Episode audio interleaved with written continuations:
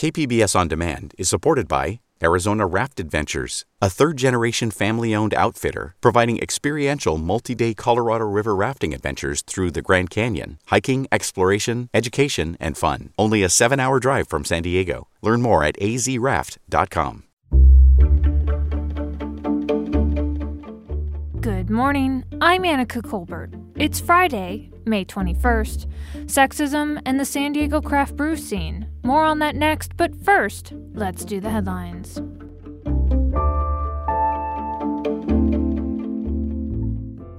The Department of Homeland Security said in a tweet on Thursday that non essential travel across American borders, including the one here at San Ysidro, will remain restricted through June 21st. They say it's to combat the spread of COVID 19 and that the department is working closely with Canada and Mexico about easing restrictions as conditions improve. San Diego District Attorney Summer Stephan announced a new program on Thursday that aims to keep young people out of the criminal justice system. Here's Stephan. It's an early intervention program that prior- prioritizes diversion options for youth instead of filing criminal charges.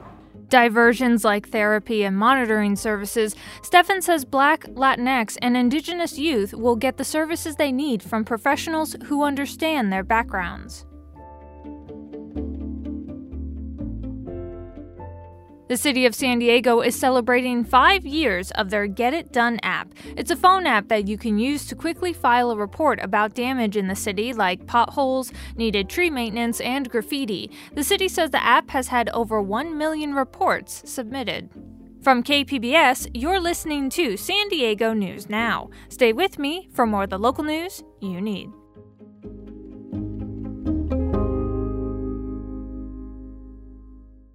KPBS On Demand is supported by the Museum of Contemporary Art San Diego, offering visitors to the La Jolla campus special exhibitions, collection galleries, coastal vistas, seaside dining, and more. MCASD.org.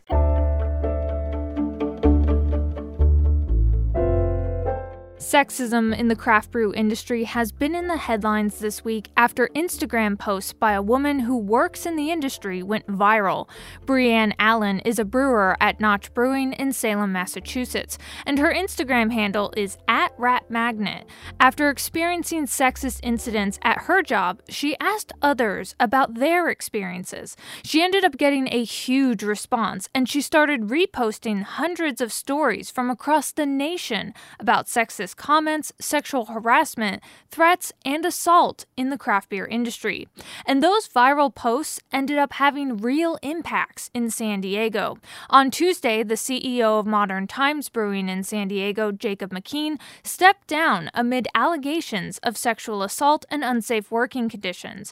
Many San Diego breweries are now coming out in solidarity with women in the industry. But for the women who work here in San Diego, honestly, unfortunately, not many of us were shocked. Um, there is uh, so much of this that goes on in everyday life for women in the industry. Um, that's Lexi Russell Martin. She's an assistant brewer at Duckfoot Brewing in Miramar. She's also co leader of the San Diego chapter of the Pink Boots Society, a nationwide organization dedicated to supporting and educating women in the craft beer industry. The thing is, sexism in the industry just isn't new, and some steps have been taken to combat it. In 2017, the Brewers Association added lines to its code of conduct to effectively ban sexualized names for beers and inappropriate images. That banning actually really did help a bit. The problem is not every brewery is a part of the Brewers Association. And I think really we have been trending in the last several years in the industry as a whole to getting away from sexualizing beer. Um, and not only that, but just starting to accept that women are a part of this industry. Um, in the past, brewery um, operations have always been a boys' club and you know you would expect a middle-aged white affluent bearded male um, to be your brewer. And that's very much changing these days.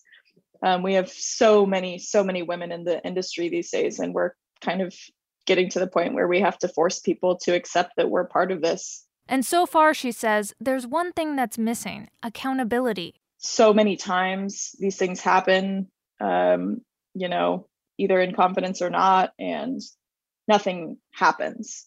And so our push now is we need to make sure that when these things occur, action's being taken. And we can't let this go by the wayside any longer can't go by the wayside any longer because women now own and run breweries in San Diego.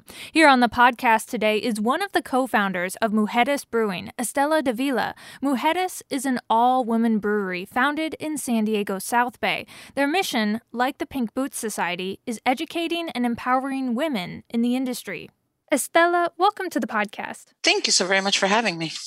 So I'm wondering, have you personally experienced the type of incidents that Allen posted about in her Instagram page?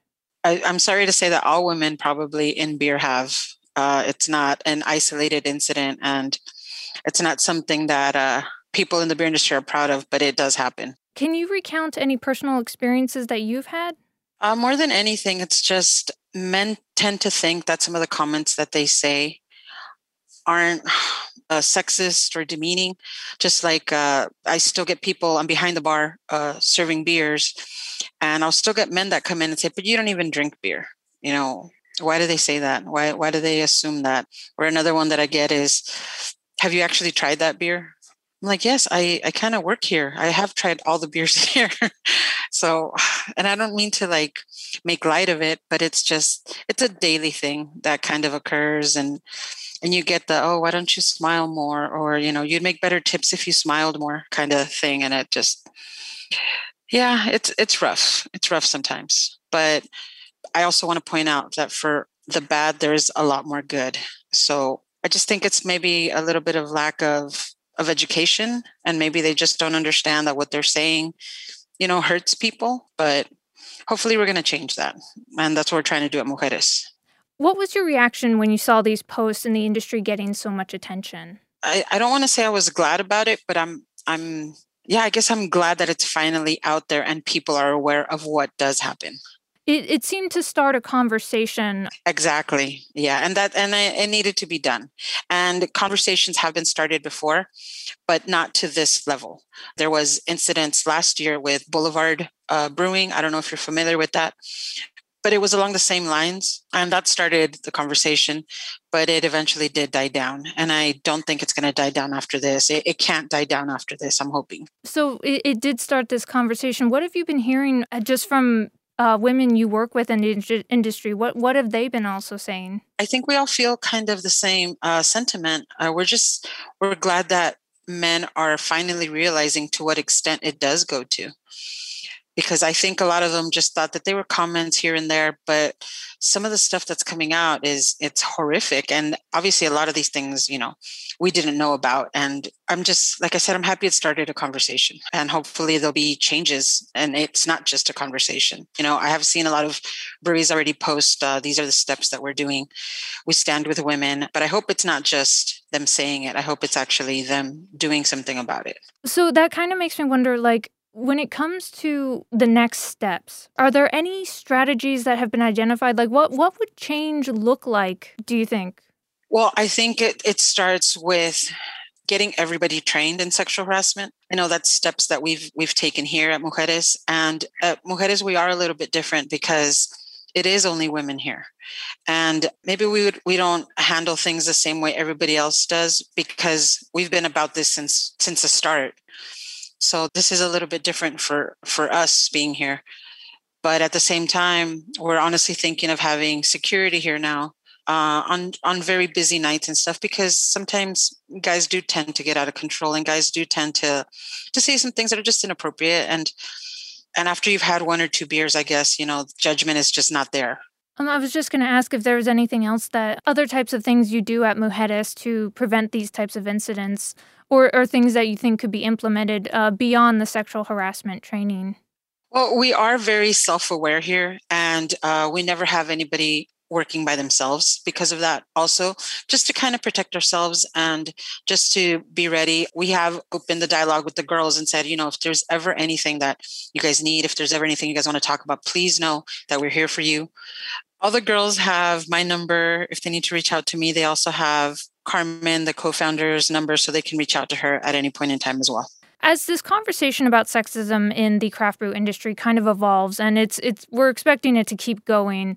Are there any specific issues you really personally want to see addressed? Like anything specific that sticks out to you? One of the things that I've always had a, a problem with is I always debate what I wear before I come to work and um, just because okay if i you know bend down to grab something you know somebody to say something? If i you know you know um, i wish i could just wear what i wanted and not have to worry about that. But that's just something that we always have that we're conscious about. And uh, that was one of the things that i saw so many women talk about that they get certain comments when they wear certain things. And you know i wish that wasn't that wasn't an issue so let's talk about Mujeres. Um, it's an all female brewery. Can you walk us through the origin story of Mujeres as a brewery and what were the reasons you had or your inspirations for creating an all female brewery? Basically, um, it's been about two years now. And Carmen Favela, her and her husband own Border X Brewing. She had an idea where she just wanted to have something for women in beer, but she didn't know what. She married into the brewery when she married David, so she doesn't she didn't know beer and she wanted to learn more about it but there was really no place for her to go and learn or you know talk about this and we were mutual friends so she reached out to me because she knew that i knew beer and i also do a beer podcast and you know beer festivals when we could do festivals so I, I already knew about craft beer and so she reached out to me and said hey you know i have this idea i, I want to do something but i'm not sure what i want to do and that's where we kind of decided we're going to do Mujeres Brew Club. And basically, what we did was we would meet at Border X Brewing. Uh, we had monthly classes, and the classes ranged from uh, the history of beer to beer styles, all the way to actually making a beer. And it was supposed to be a six month series. And we didn't know how many girls we were going to get. And like I said, this was just to bring more more women, especially Latinas, into beer. And uh, the first class, we sold out 25 tickets almost immediately. So we added a few more, added a few more, added a few more. And then we were up to 67 for the first class. And, you know, both of us were in shock. And uh, the classes just kept going month after month. We made that first beer, which is called Lunada Oaxaqueña and we actually have it on draft now because we made it again. So then we started another six month series because it was so popular, and the girls were all like, "Hey, when are you guys starting this again? We want to do this again." And it got to the point where there's also a Border X location in Los Angeles in Bell, and they kept asking for it as well. So we launched a second club in Los Angeles, and then COVID hit. So we couldn't meet anymore. We didn't have a space. We couldn't take away the space from Border X to meet because we would take up their entire beer garden essentially when we'd have our meetings. And Carmen and I were just on the phone one day and she told me joking around, hey, we should take over that brewery that that's closed.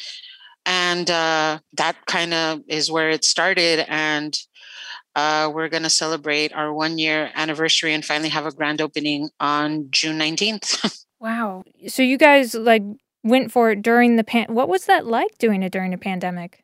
It was crazy. it was scary, but at the same time, we got this opportunity because of the pandemic. And we just kind of figured if we don't do it now, when are we going to do it? So we just went for it. And luckily it's it's been an amazing ride so far. Alrighty. And I've been speaking with Estela Davila, co-founder of Mujeres Brewery. Estela, thank you so much. Thank you so much for having me. Coming up, there's been another deadly maritime smuggling operation, and Mexican elections are coming up. We'll have a look at the candidates and what it means for San Diego. We'll have all those stories next, and weekend preview just after the break.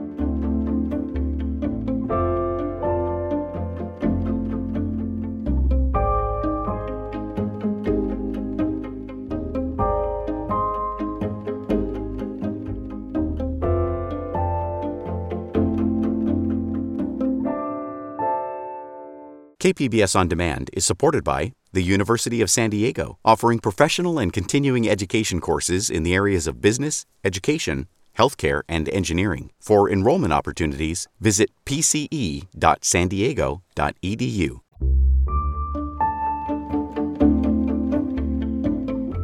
It's happened again. Another deadly smuggling operation off of a local beach.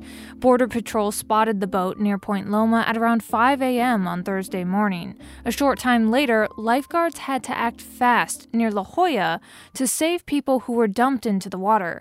KPBS's Melissa Mae has more. Lifeguards were notified of a vessel inside the surf with people in the water uh, needing assistance in La Jolla off Marine Street. Lifeguards rescued 10 people from the water there. Eight were taken to four local hospitals. We were later notified that there was uh, the vessel had washed up at Wipeout Beach near the children's pool, um, about a mile north of the original uh, rescue location. There was only one one person near the vessel. That person was pronounced dead at the scene.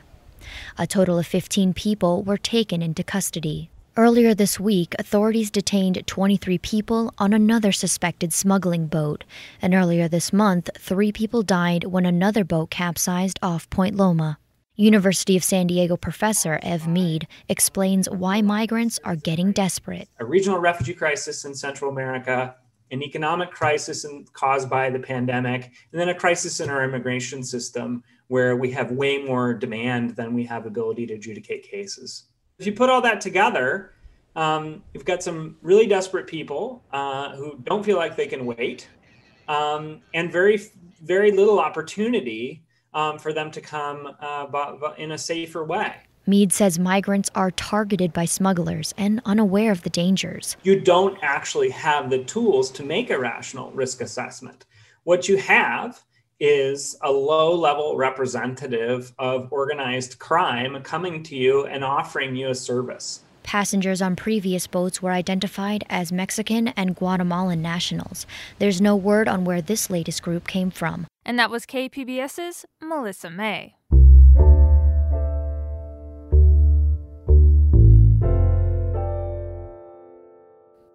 It's election time in Mexico, and Baja California will soon get a new governor.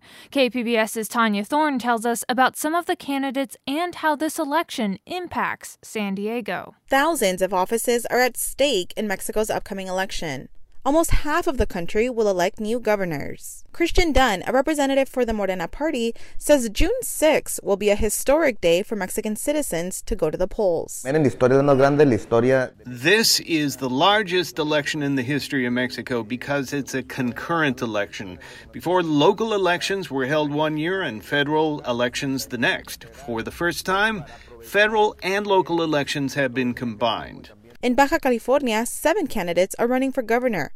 Three of them are women. Rafael Fernandez de Castro, the director of U.S. Mexican Studies at UC San Diego, says three candidates are currently leading the polls. The, the one who is ahead in the polls is uh, Marina del Pilar, uh, which is the candidate of, of Morena, uh, the party in power, and she is currently the um, mayor of Mexicali. Pilar has been advocating for free drug rehabilitation increase salaries for police forces, and keeping an eye on crime by setting up 10,000 security cameras. Following Pilar in the polls is PES candidate Jorge Hank Ron, who owns the Tijuana soccer team, Los Xolos de Tijuana, as well as the largest sports betting company in Mexico, Grupo Caliente. Who is a, a very controversial figure in Tijuana, in the entire Mexico. Hank Ron has been rumored to be a suspect in a variety of money laundering investigations. His campaign message has been about providing security, education, and development. Fernandez de Castro says Hank Ron may also be taking votes from another top three candidate. Well, people say that he's basically dividing and, and just uh, just limiting the chances of the coalition between PAN and PRI, uh, who have Guadalupe Jones, a, a former Miss Universe Originally from Mexicali, Guadalupe Lupita Jones doesn't have much political experience, but says this is to her advantage as she says she is a true citizen candidate. She says she wants to create a model state for Baja California by creating a transparent government, stopping violence against women, and connecting Baja California with the rest of the world. Fernandez de Castro says Baja California could well be on its way to have the first woman governor, but voters first need to go out and vote. And unfortunately, in Baja California, has a much lower turnout rate of voters than in other states. Fernandez de Castro says in the last governor election, only 29% of Baja Californianos voted. In comparison, 64% of California voters participated in the 2018 gubernatorial election. En esta campaña electoral, In this election, our biggest rivals aren't the competing parties, it's getting people to go out and vote and gaining their trust. We asked Mexican citizens at the San Ysidro border if they were participating in the upcoming elections, and everyone shared similar sentiments as Brian Contreras. ah, no pienso votar. I don't plan on voting every time a new government takes office. Everything stays the same. We don't see the change. Contreras works at an Amazon facility in Chula Vista and lives in Tijuana. Fernandez de Castro says this election will have an impact on San Diego. There's a, a very important integration happening uh, here. Is not only on the economy, is is tourism, uh, is social. There's a lot of uh, family ties. He says the connection between the U.S. and Mexico hasn't been taken advantage of due to poor government, but this election could shift that. And what are the personalities will ensure that Baja California gets its house in order and profits and takes advantage, advantage of being next door to California, again, the single richest state in the US. The elections will take place on Sunday, June 6. The candidate with the most votes will become governor of Baja California on November 1st. And that reporting from KPBS's Tania Thorne.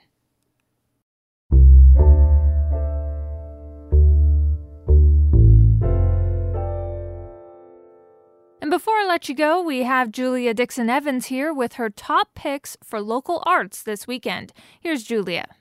This weekend in the arts, we have a few different types of outdoor performances for you. First is Other Times, Other Places, which is a set of dance performances from San Diego Dance Theater taking place on the brand new outdoor stage at Arts District Liberty Station.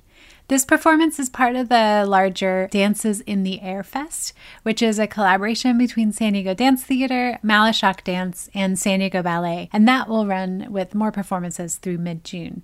For this first one, they're bringing together Jean Isaacs' Phantom Bodies Revisited. That work was originally centered on the AIDS pandemic, but Jean Isaacs has tweaked it for the COVID era. And they're also bringing in Terry Wilson's 2020 work called Words Move.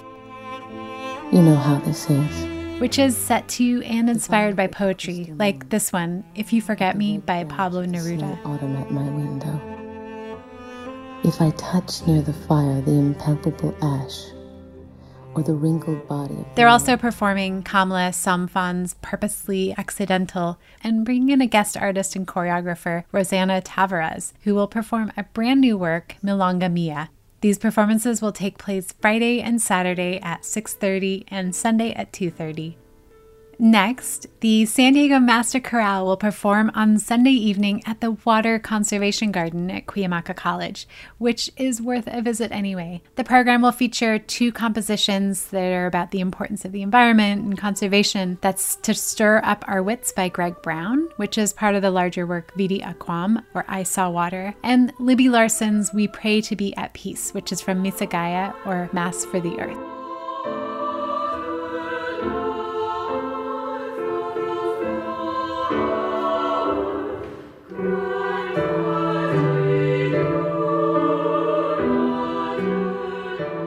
They're bookending these with interpretations of Langston Hughes poetry by two living black composers, Rollo Dilworth and Andre J. Thomas. San Diego Master Chorale uses the shape note singing tradition, which has origins in congregational or folk singing. This performance is Sunday at 7 p.m., and it will eventually be aired as a virtual concert, but you'll have to wait until June.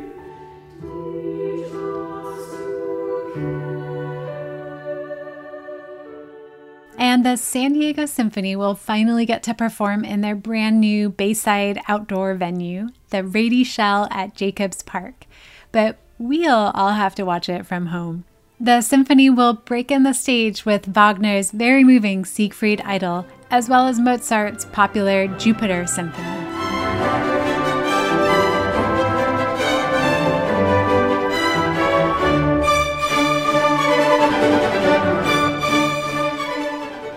The show is called What's That Sound? First Music from the Shell, and it streams Friday at 7 o'clock. And as a bonus, Saturday is World Goth Day. So if all of this outdoor art is giving you some sort of emotional hay fever, you might be interested in Robin Roth's Goth DJ set at the Casbah Saturday evening beginning at 7:30 p.m. Food purchases are required and you need to wear a mask if you leave your table. For more arts events or to sign up for my weekly KPBS Arts newsletter, go to kpbs.org/arts.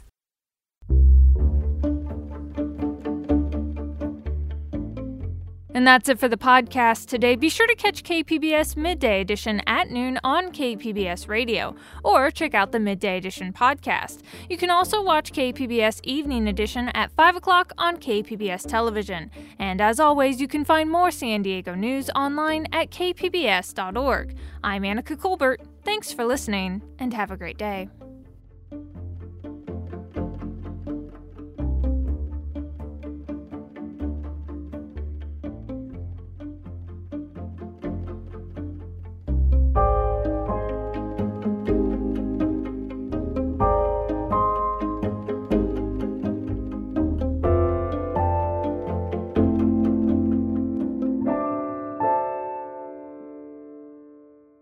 KPBS On Demand is supported by the Museum of Contemporary Art San Diego, offering visitors to the La Jolla campus special exhibitions, collection galleries, coastal vistas, seaside dining, and more. MCASD.org.